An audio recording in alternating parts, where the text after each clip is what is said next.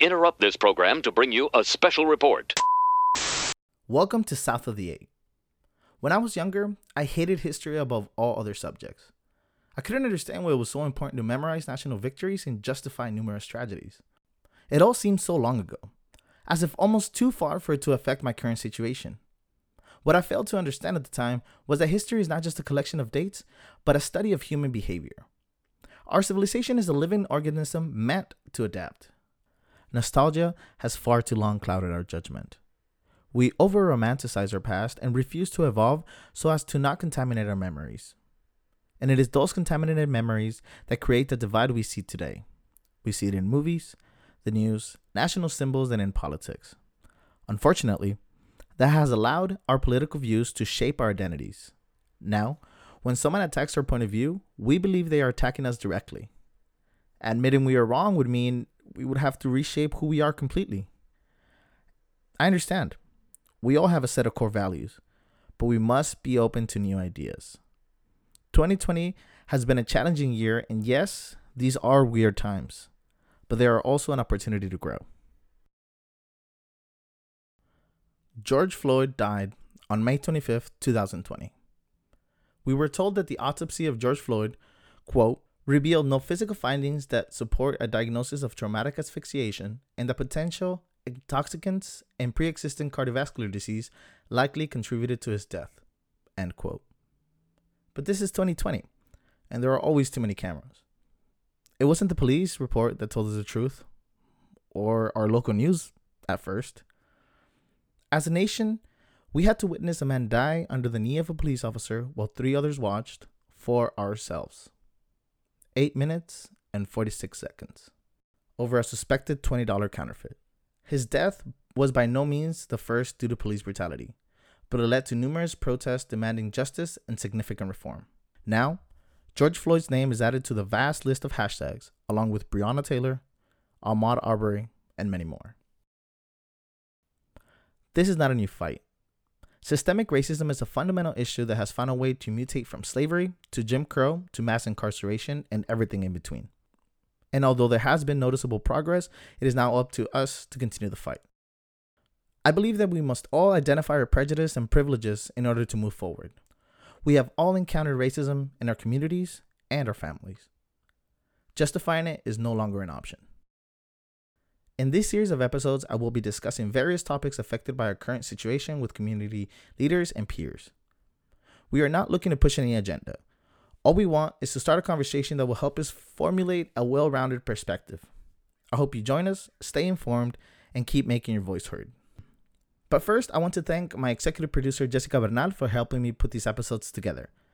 I couldn't have done it without her support and the help of my correspondents.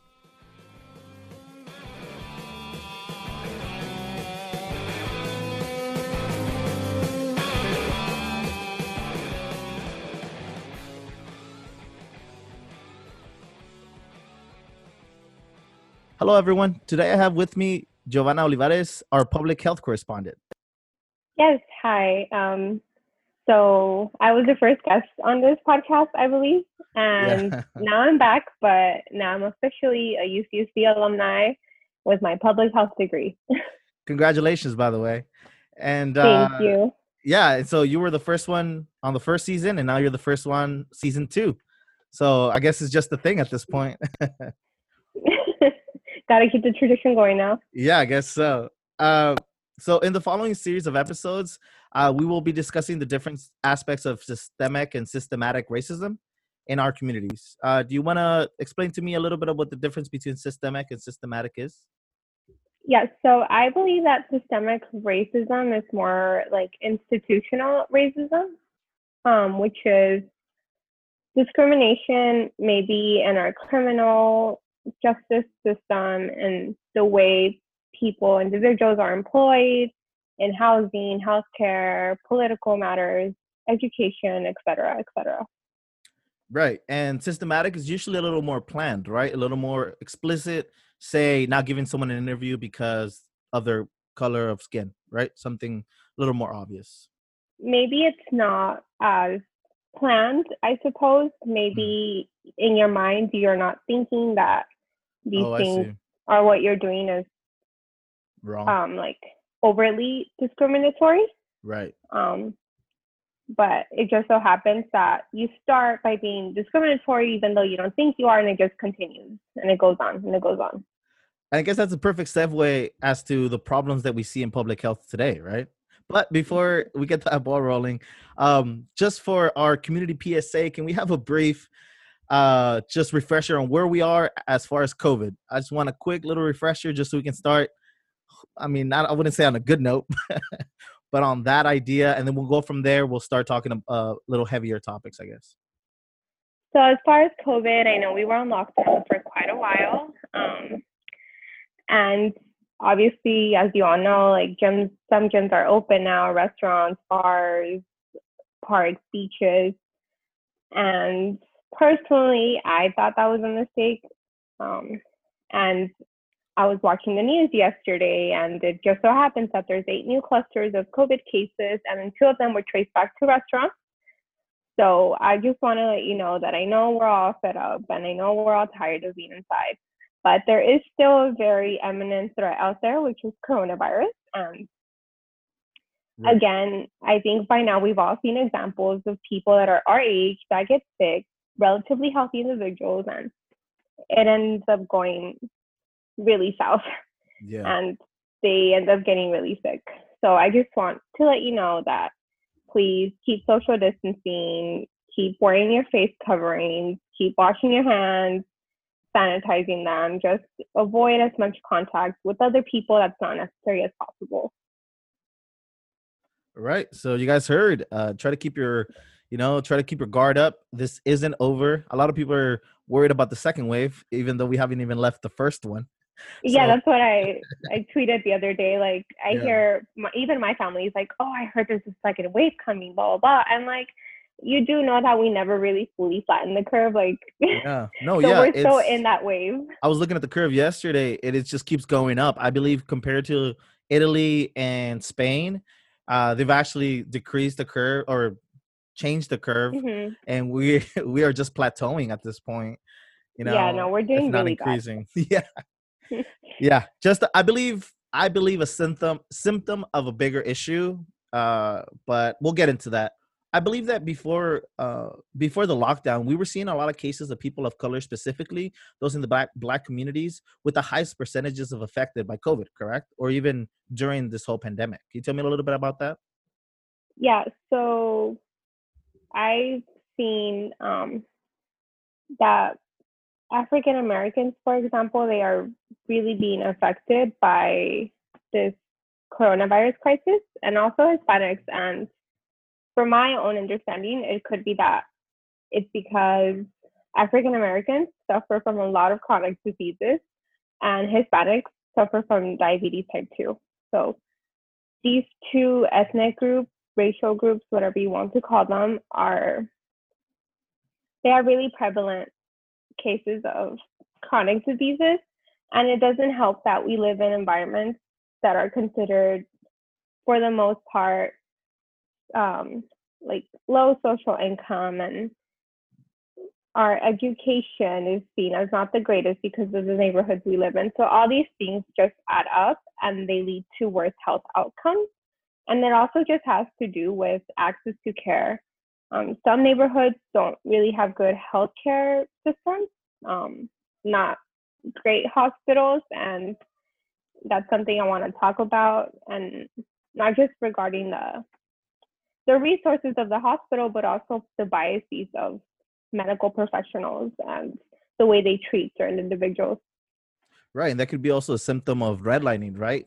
Dividing neighborhoods based on color of skin, ethnicities, uh, to be able to allocate resources to the wider neighborhoods, to the more appropriate neighborhoods. I hate to say, but we see it in our own communities. We see a lot of it. Well, at least with the Hispanic community in Chula Vista, people Chula Vista is huge, and there is two Chula Vistas, right? Yes, very different Chula Vistas. very very different chula vistas and and i know people say it as a joke you know whether it's west of the eight or sorry west west of the 805 or east but it is a very obvious issue and i'm sure that's one leading to a lot of problems right Yeah, because I know that a few weeks ago I was reading that our hospitals here in Chula Vista they were overflowed with coronavirus cases, and we were doing pretty pretty bad compared to the rest of the county. And you're like, why? Why is this happening? And I do think also it has to do with the proximity to the border, and we have that constant flow of people coming and going across the border.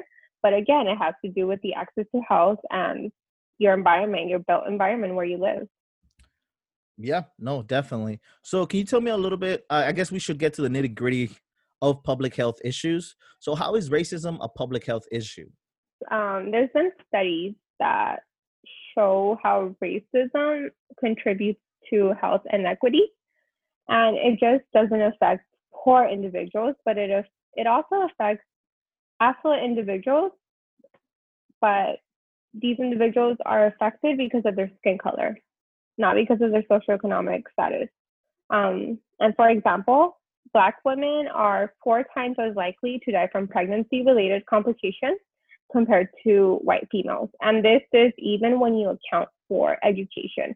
A white woman who has only gone to high school compared to a Black woman who has gotten her bachelor's, her master's, or PhD, she still has a greater chance of surviving um, childhood, I mean, sorry, pregnancy related complications compared to a black woman.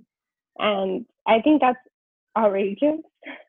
You don't just see it in maternal mortality, but you see it in black men, which I hope we're all fully aware, but they're twice as likely to be killed by police officers. And the life expectancy for African Americans is four years lower than the rest of the US population, which like yeah. that shouldn't be that well, way. very much i believe the black uh, the african american community is composed of 13% of the population in the united states but it it covers over 46% of stops by officers you know and that obviously isn't a proper ratio as far as who sh- should be stopped you know? And a lot of again it, and some people say well it's just numbers or maybe hey you know well if they're not doing anything wrong then it shouldn't be an issue but this is beyond that right? We are obviously seeing we're seeing data we're seeing um, studies done where it's a fact that uh, african americans are being not just prosecuted but also uh, targeted in a different way than say their white counterparts. I, I know that uh, hispanics are thrown in there as well as well as other minorities but it seems very a very african american prominent issue correct? Mm-hmm. yeah it seems more prevalent within the African American community. And like I said, it's it's very evident um, in the medical profession. And right now we have a really diverse or more diverse than before medical fields, but unfortunately we are still seeing these implicit biases in medical students. So it's just like a cycle. It keeps going and so I know that um at first you, it's easy i guess it would be easy to say well it's all the white doctors right? But is there some kind of maybe is there some kind of racism within the lesson plan? Maybe the doctors are learning hey overlook these patients and not these patients or look for these but not for that. Or maybe not even in the school itself but say resident programs and things like that? I don't think that they're being taught those things. At least i would like to think so. Um, but I think that because they're implicit biases, these are biases that we're not aware that we have. And I took a US healthcare systems class. Um, it was so interesting. And I learned how I saw a study where they surveyed medical students and some examples of questions asked were like, do, do African Americans feel pain? And some of them were like, no, they don't feel pain. Um, and just stuff like that. Like obviously they're humans. Right. Obviously they feel pain.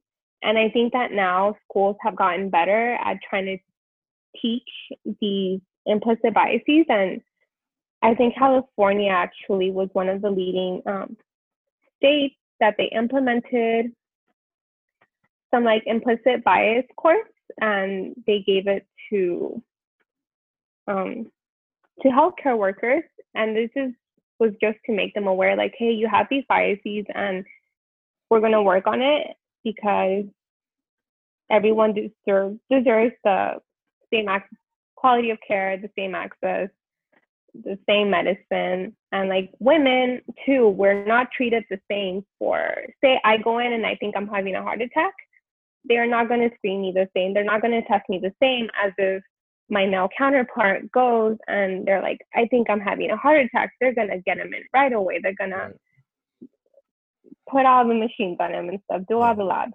I feel like one thing people are not aware of is that medicine is is tricky in the sense that it's you're practicing medicine. So everybody has different symptoms, everybody has very different pains here and there. Sometimes they just don't feel good. So when you as a healthcare provider, a lot of times you get you ask the questions you're supposed to, but you're not exactly getting the the the answer. So a lot of it has to do with detective work and trying to find what is wrong with someone. And I believe that's that may be where the problem lays because that's where biases come in because you say, well, should I believe a patient that maybe just be looking for medication?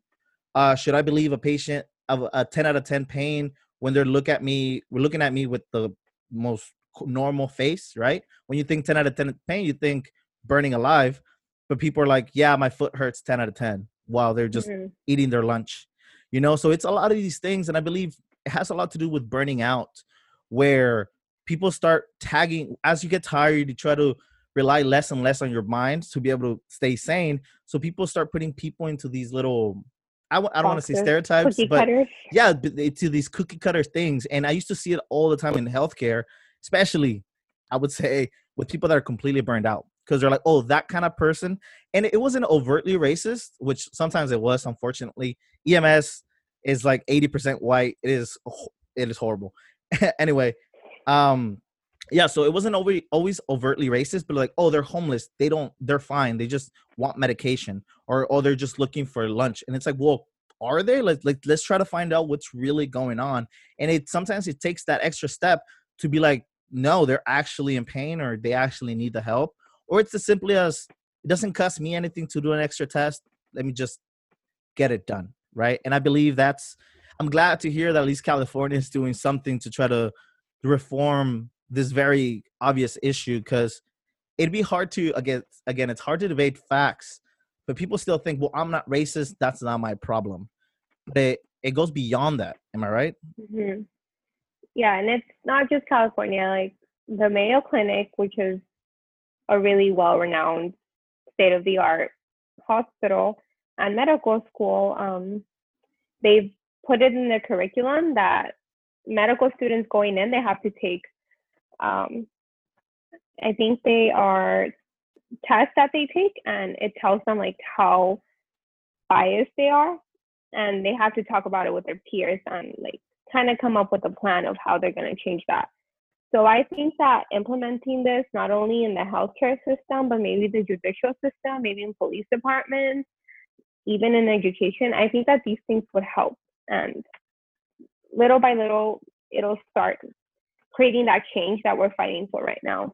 And I think it would greatly help decrease inequities and disparities within various communities.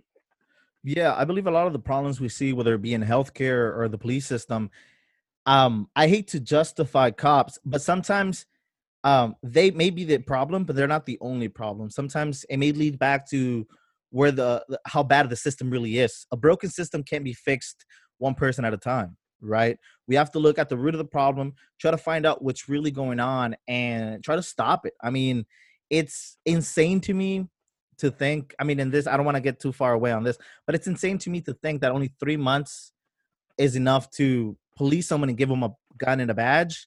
But it takes so long to say to be a doctor, say to be a nurse. A bachelor's in nursing takes four years, and you're still operating under someone's supervision.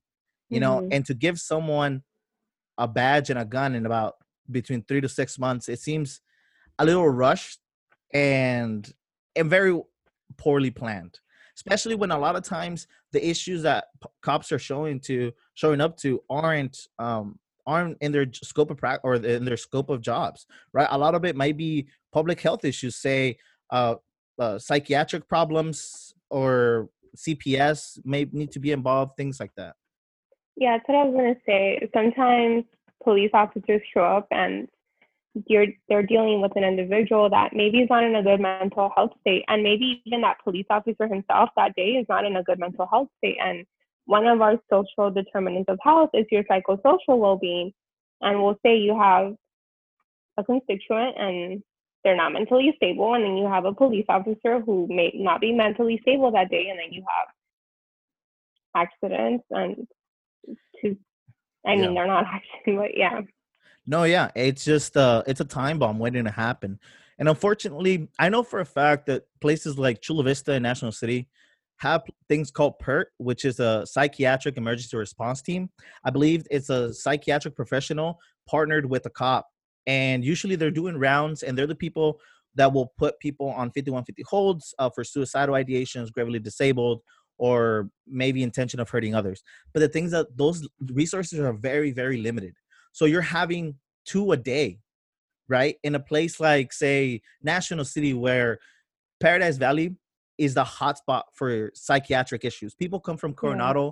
Harbor Island, and La Jolla to drop them off at Paradise Valley, meaning that Paradise, and once they're released, they're in Paradise Valley area, which is National City, or Bayview area, which is Chula Vista. So we're seeing a lot of these issues, and we're just the ratio seems completely overrun. And I believe that may be with uh, uh, the priorities of funding. That I believe that's something we're seeing a lot. It keeps coming up when discussing possible reform for the police. When a lot of people say defunding the police, they don't necessarily mean getting rid of the police and starting a purge in our community. We're talking about instead of having a $115 budget, some of those resources could go to be- things that better suit certain calls. The 911 already does this. They do that with ambulances, fire, and PD uh, what would be a benefit of defunding the police for public health? Um, I wouldn't say that I'm pro defunding. I'm just I don't want to take a political stance, but no, yeah, yes, yeah. Um, but I do believe that we need better budgeting tools because we do need to evenly distribute and allocate money equally.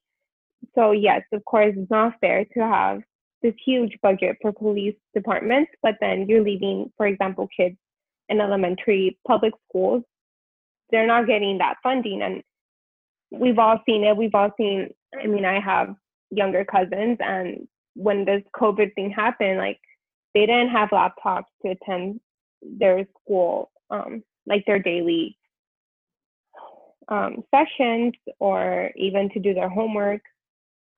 So if we allocated more funds to schools then maybe that wouldn't be an issue. Maybe the kids would have already had laptops going into this crisis, um, into this pandemic.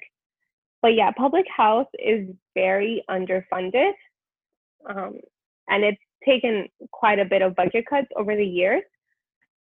And that's important because preventative health is important. Um, we don't want to treat people when they're like at their end stage of life because one, that's going to be really costly. And two, I mean, they're not really going to have the I don't know how to say it, but I mean, if we treated individuals from the get go, if we put more money into public health, we would be putting money into education, into letting people know why vaccines work, for example, into maybe going into classrooms and teaching teaching kids how to like properly pick out their lunches for the day because those things would lead to better health outcomes maybe in communities like Chula Vista, lower rates of obesity, lower rates of diabetes in children. And then in the long run, these kids would grow up ideally to be healthy and not be dealing with having diabetes and having to buy insulin and stuff like that, you know? So, yes, I do believe that we need a budget better and we need to pour funds into education, into public health, into hospitals, all, like all these things it needs to be even or else you're just going to keep having gaps in every aspect of society. Correct. So again sorry for trying to make it political there but i believe um I, I completely understand and see where you're coming from. I believe that right now we're operating in a very much a band-aid system where we see something and we put a band-aid on it hope that it doesn't rupture and then we hope that nothing else happens and then we see something else and we put another band-aid. Instead of again going back to the system and trying to see where the issue lays. I believe that uh, I believe that funding things like public health, uh, and I'm not gonna get into the whole universal health thing, but just in uh, pub, uh, funding public health in communities could lead to uh, lower visits to the ER or yeah. people having less uh, cardiac issues, chronic diseases. chronic diseases, things that could lead into severity, and then later down the road are going to be taking things from the fund, such as Medi-Cal, because treating a patient with a pacemaker and then having the surgery of a pacemaker and then taking them to a nursing facility and all of that is taking away more uh, money than it would have been to just have that patient see a doctor once a year, make sure that they weren't uh, going too far with certain fats and maybe taking care of the heart, walking a little longer. You know, it's the preventative measure that preventative measures that you mentioned that I believe some people aren't able to see because it doesn't affect them directly. Pub- again, public health is also very much controlled by insurances, right? And unfortunately, not everybody's able to afford them, even if it's the $40, 50 dollar copay that it takes to go do a physical because it's not enforced or because maybe you don't think you need it. A lot of people don't do it, and that may be an issue. But why is it important for even someone our age that feels healthy to go to the doctor? Something as simple as going to the. I know there's a lot of memes where it's like, well, my mom hasn't made an appointment, so why should I go? Well, why is it important for me to go to the doctor and get checked out? Or especially in our age range, why should we be getting tested for, say, STDs every six months or after every partner?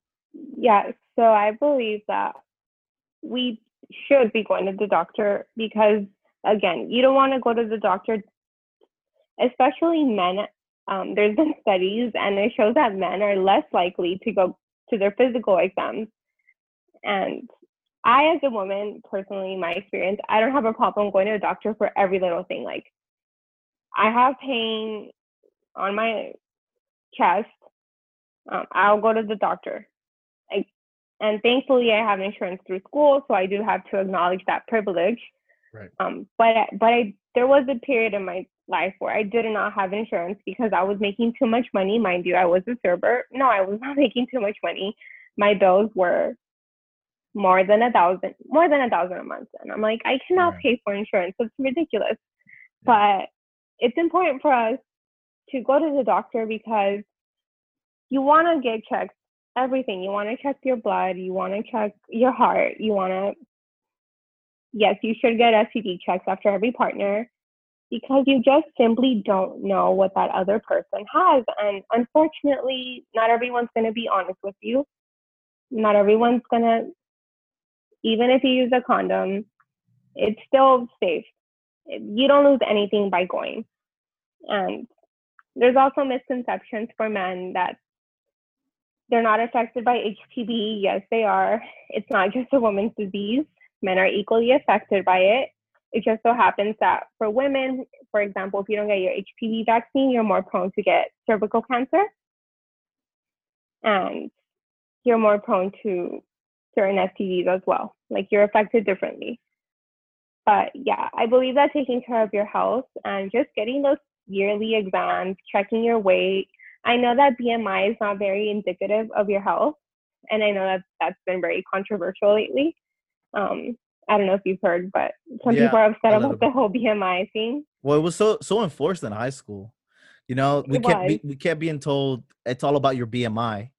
You Yes. know, but much like uh like back when I was in school, when I was in EMS or EMT school, our teacher told us half of what we teach you is gonna change in the next five years. We just don't know what it is. You know, so it is up to you to continue education. But that's the thing. The normal person doesn't continue medical education because they don't have to. So they rely on what they learned, say in Mhm. high school, and and that leads to con- controversies like keto diets and paleo diets and all that. I mean, I don't want to get into all of that, but what I found interesting, you mentioned men are more are less likely to get themselves checked. What do you think is the stigma? Because I'm sure that it, it it must be in our communities, right? Like lower income communities. Why is it that you think there's such a stigma to get checked for anything or to go to the doctor for us? For men, I feel like it's because typically men in our culture, in Hispanic culture, you're the head of the household. You have to be in tip top shape to provide for your family, to help out with the bills, to help feed the kids, etc. Um, I think that's one of the issues, at least within the Hispanic community. I just feel like men always have to be strong and you know, you can't be sick. You can't afford to get sick. Right. um, you get sick, the whole household goes down, type of thing. You know? Yeah. No, I understand. So it's more the fear. Again, it's putting those band-aids, hoping that everything's okay. But again, I believe uh what was it, men's week just happened. It's okay to be in pain. It's okay to get checked. It's okay to seek help. And I believe that un- until we get over that stigma, you know, because I know that men in specific are tend to be more prone to depression and not talk about it again due to the stigma and even more in African American cultures and Hispanic cultures and things like that. So yeah, it was good to reach out. Yeah, I think there's it's just a generational thing. I I feel like parents now, younger parents, like millennial parents, are a little more understanding about mental health. But for example, I was raised by my grandma, so it may be more difficult for her sometimes. Just giving an example, not saying this is true, but if I have depression, maybe she won't understand, or she'll be like, "Ay, estás bien, ah, se va a pasar." Like, yeah, no más estás estresada, or Yeah. you know, Yeah. like no, you know, depression is a very real thing, and it affects both men and women equally, and it needs to be talked about, and we need to break those barriers because older generations don't understand, but it's up to us. I feel if we have the tools to educate them. You know, like I try to educate my mom as much as I can on everything I learned about public health and all the inequities and because sometimes she doesn't believe me that like Mexicans suffer more from diabetes than other um, ethnic groups. And she's like, I know cierto. I'm like, yes, it is. Like, I have the data. It's science. yeah. Well, you can even trace it back down to the fact that uh, Mexico is so far up in child obesity, you know, and type Yes. 2 diabetes. Th- those numbers themselves should tell you something. I mean, it's all the papitas, it's all the gansitos, it's all the, I mean, our culture is amazing, our food's amazing, but unfortunately, eh, there's a lot of miseducation as to what should, we should be eating, you know, because I remember growing up and even even seeing now with my kid. My kid is lengthy, he's a little long. So pe- people would always tell me like, "Oh, you got to feed him more." It's like, no, that kid goes to the doctor and trust me, that kid is healthy. If he told me Mhm. he's full, then he's full, and that's Yeah. that, you know. But people keep telling, no, you got to feed him more and more because that's how you, you gotta be Yeah, you got to be fat to be healthy, and it's like, ah, Yeah. no. and again, I feel like it's uh, unfortunately kind of fighting an uphill battle because it's this, it's this challenge between respect that you have for your parents, but also trying to educate them because that can sometimes be very hard. Uh, a lot of times, fam- Mexican families are so persistent on us getting an education, but then they won't listen when we try to educate yeah. them. Unfortunately, um, not saying that it's a complaint. I'm just saying, and I understand that some things are subjective, and eh, you know, and it takes certain perspectives to understand things. But anyway, that said, uh, so what can we do at home as far as public health and uh, trying to diffuse the racism that may be in our surroundings or things like that? Well, I'll say check your bias. check your bias. And if you go to the doctor and you experience like some discrimination to a certain extent, speak out. Ask for a different doctor. Don't be afraid. Um, you should be getting top notch quality of care if you're paying for it. And you should not be scared to ask for a different doctor. And you should always think maybe they are biased because you don't know. And maybe they don't know that they're biased. But I just want to let you know that it's okay to check their bias and it's okay to speak up. I mean, if you're not an advocate for yourself, then who's going to be, you know? Right. I feel like uh again, those uh health clinics, they're intimidating, even to call in and make an appointment. So it's gonna be up to us to check people, right? And not just that, but a lot of times uh uh some of us have darker skin and we're gonna have a little bit more of an uphill battle than other people. But that said, uh it doesn't mean that uh people are- that aren't of color can't be helpful, right? It's about noticing your privilege and using it effectively. Am I right? Yeah, I mean, yeah, to help fight these injustices that we're seeing, I mean, like I said, check your bias. We all need to recognize that racism exists and it exists in various ways and it's embedded in different parts of our society, of our systems, and how they work. but if you can, I've I've seen a lot of people on social media advocating, and that's great. Like, yes, raise awareness, educate others as much as you can. Try, yeah, like acknowledge maybe that you have privilege because of the color of your skin, and be willing to listen to other people of color. I mean, if you're a person of color, then engage with other people of color, share your stories, and just learn about other cultures. It's important, you know, like I'm trilingual and that's opened a lot of different cultures for me. I mean, I speak Spanish, you know, that goes across yeah. South America and America, Mexico. Yeah. Um, I speak English. I don't have to say yeah. where that extends to. And then I speak French. So I don't only know like the French culture, but I also have seen the accented culture of Francophone, which is English I mean, sorry, French speaking countries. So yeah. it's important to recognize other cultures and know about them. Right. Uh, I feel like a lot of people are scared of the word racist, and and it should be scary, right? No one wants to be a racist. But that said, it's okay to acknowledge when sometimes maybe in the past we've had a prejudice prejudices or biases ourselves and it's okay to learn it's okay to, to improve uh, something we see a lot is that people are so embedded in their political opinion that they take it personal.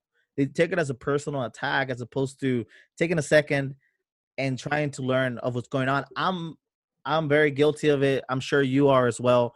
But that's just part of growing it, and it's it's gonna take all of us to take a step back, try to understand the bigger picture, and listen to understand and not listen to respond. Pretty much. That said, I feel like 2020 has been a crazy year. I mean, that's to say the least. Yeah. And right now, I don't know how it works for you, but sometimes I just I can't stand I can't look away from Twitter. And it's not so much right now, but when everything was happening with George Floyd and the protest and all these um all the propaganda we were seeing and but also all the injustices we're seeing with the peaceful protest, sometimes it's a lot of information to take in and we want to help we want to stay informed or sometimes we're just chismosos and we just want to know what's going on. What are the benefits you would say of stepping back and maybe taking a second? Because i know that i myself feel guilty looking away because i want to stay engaged i want to know what's going on but sometimes it's too much you know it keeps us up at night or sometimes i just i just don't feel good and it's nothing personal it's just it's too much information yeah, actually, I wanted to post a video earlier on Instagram because um, I went to a conference early this year for medical. It was a medical conference for diverse students, and I spoke. We were in a classroom setting with this woman, and she works at UCSC, and she helped create the student, the free student ran clinic at UCSC and she was saying like it's okay to pick just one thing you know like one thing that you will fight for. It's okay to focus on that one thing. And for me I, i've struggled with this before because as a public health major i've seen so many things that i'm interested in. For example like policy. I think that policy would be a great way to help change a lot of things. And then i'm very in- interested in environmental health because the environment obviously like we live in it it affects us it affects our health just as much as other things do. And just a bunch of other things that i'm like oh my gosh i need to change this like this is my fight this is i need to do this for my people. But it becomes overwhelming and it like sometimes it, it's just too much and your brain can't like fully function and your emotions get all out of whack and it's okay to take a step back. It's okay because you need to take care of your mental health too. You need to take care of your emotional health. And just if you want to focus on one thing, for example, if you want to focus on the Black Lives Matter movement, that's fine. Put all your effort into that if you want. And it's okay to not focus for now on the Yemen crisis on the Chinese Muslim yeah. crisis Jesus, yeah, it's okay. I know it's I know it's a lot. So just if you want pick one thing, do not feel guilty, please, because you are doing something. It's better than just doing nothing. And even if you do nothing and you're just sitting, taking all the information. That's okay too, because maybe sometimes it's better to not speak than to speak and say the wrong thing and just trigger others or say the wrong thing and maybe even get into a fight with a family member. Yeah, that's um that's one of the topics I believe that have been thrown around, especially in Twitter. Sometimes you know the fight starts at home, and yeah. and it's either a good fight or a bad fight, and it's really up to us whether we want to do it or not. Mm-hmm. I am I implore for everyone to start the conversation somewhere, but I understand important. That it comes with a big responsibility because yeah. I know that if I start that conversation at my house, I'll get a little bit of pushback, but at the end, I'll be okay. You know, I'm not gonna thrash any family ties or anything like that, but that's my privilege mm-hmm. having the mm-hmm. family that I have. Some people don't have that luxury. So it's okay to start small. I again, I I completely agree with you. It's great to focus on one thing. And I guess where I'm hitching my horse is to just having people have a voice. I want people to stay informed as much as possible because there's nothing worse than having someone argue and you mentioned it sometimes people say something they don't know because they saw it on twitter they saw it on instagram learn you know do the research and again even if we don't have the same point of view give don't just tell me i'm wrong tell me why i'm wrong and and try to explain it to me and i'll try to my best to try to understand because i'm not gonna understand i'm not gonna listen to someone that's just yelling at me or telling me that i'm wrong right and again, no one's ever going to be in the same uh, the same wave or anything like that. But I believe a lot of things can improve if we stop the infighting. I see it a lot on Twitter where yes yeah where someone will say something and you see it with celebrities all the time every time they try to help with some kind of video it backfires and it's like that one i understand because it seems so i mean they're damned if they do it but they're also damned if they don't if they don't know? but that's why you shouldn't look up to those people. Look for better resources. Look for uh look for, start reading some books. I know that uh black owned or black story uh, books uh have had an all-time high which i think is amazing. Uh given our current situation again george floyd's death didn't uncover anything new. It just it kind of brought it back to life i i saw mm-hmm. this quote that was pretty cool everybody was asking for 2020 vision and I feel like we finally have it. You know, we're seeing how bad our public health system is. We're seeing how how little power we have against uh, an administration like the one we have now, and we see how how many things can change in say police reform or education or things like that. So again, I hope people are doing their most to stay informed, but I understand that it can be much, and it's okay to focus on your mental health and take a step back so, what are you focused on right now? I'm sure you're all over the place with uh, Corona, given that it's just not going anywhere.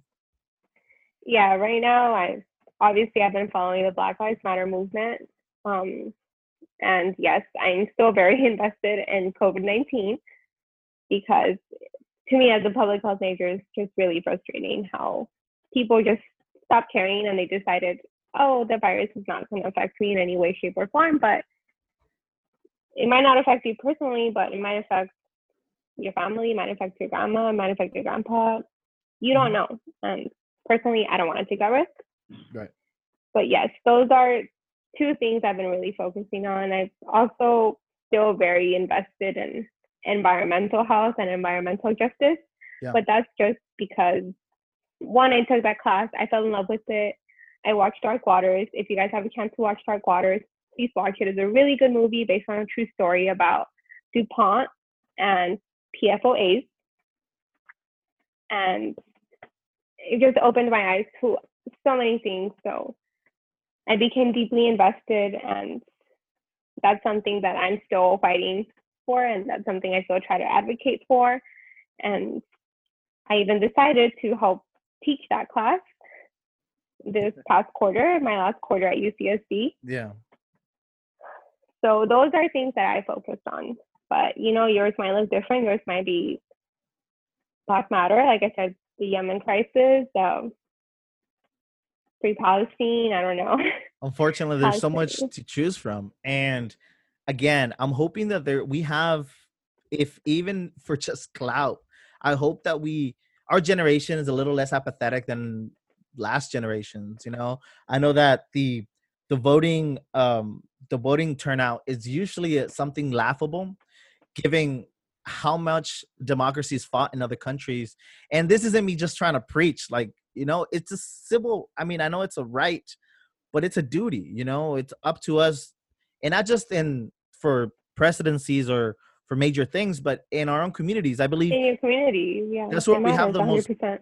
That's where we have the most power because those things affect us directly, right? Yes. Like you want your council members to agree with you as much as possible. Otherwise, before you know it, you know we're selling property for a random casino instead of you know reinventing uh, the marina or something like that. So yeah, or building more green space for people to feel safe and go on walks and just be physically active. Like, yeah, voting is important at every level, but yeah, I would say most importantly at your local level. I mean, yeah, these are the people you interact with the most, and this is where you live. yeah, especially concerning how much people complain about potholes and things like that, yeah. and it's like you kind of have the power to fix that. You know? Yeah. It's a nuisance. I get it, but and it really isn't. I just i i try to i try to understand it but i just can't like th- there's a way and i understand that sometimes it may feel rigged and sometimes it just feels like we're not getting anything out of it but unless we push for the change nothing's ever going to happen and I mean, you don't lose anything you just fill out a circle do a little bit of research and turn in your ballot that's it. Yeah you move with your day. But yeah and just keep an eye out for more public health institutions and states declaring racism a public health um, concern or public health emergency. Mm-hmm. because little by little more states and cities have been realizing that racism is a public health emergency and that we need to address it. And yeah. I think that is one of one of the things to keep an eye out for. Yeah i mean unfortunately uh, that's I believe one of the places where it would affect us the wor- the most. You know, especially you mentioned the the amount of people that die based off of a bias that we don't even know we have. It's almost like you're fighting an invisible person. You know, like mm-hmm. what really are we fighting for? But I believe it begins by knowing that no one's perfect and looking in, inwards and trying to see where we are doing wrong and trying to change that. Again, we see it a lot in like Hispanic communities where they're like, "Oh, I'm not, I can't be racist. I'm a person of color," you know. But eh, come on, I mean, we've all seen the racism, unfortunately, and it goes a long way when you just take a second to realize that you could be doing something better.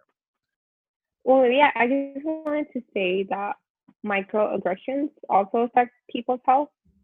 So, for example, say you're African American and you're constantly being discriminated against or you go to the store and they stare you down, they think you're going to steal. Look, those are microaggressions. And eventually, over time, they add up and they affect your health, whether we want it or not. Okay. How is so it that they affect I, our health? Is it like the paranoia or is it the stress?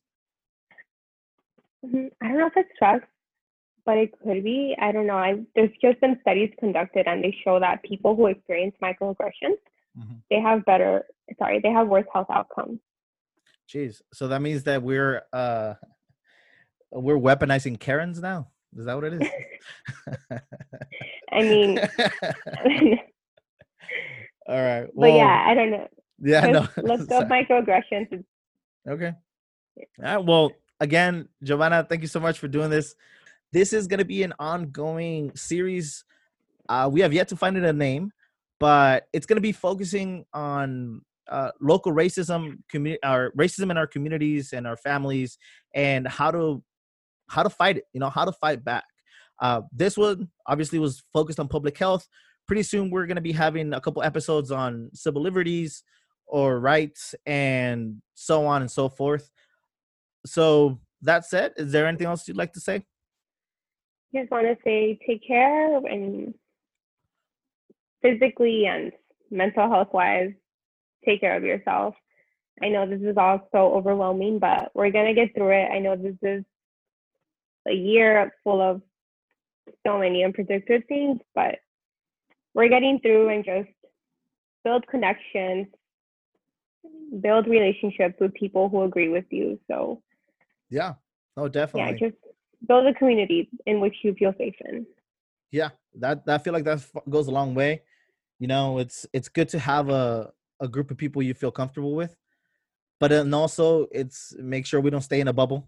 You know. Yeah, yeah, Listen- no, don't stay in a bubble. Yeah. Listen to listen others' opinions. yeah eh, they go a long way because sometimes it's just understanding where they come from you know no one want i feel like i like i'd like to believe that the majority want, doesn't want to hurt each other it's just that we have different points of view so that said make sure everybody wears the mask and stay safe out there Yes, again thank you keep for washing doing your hands. yeah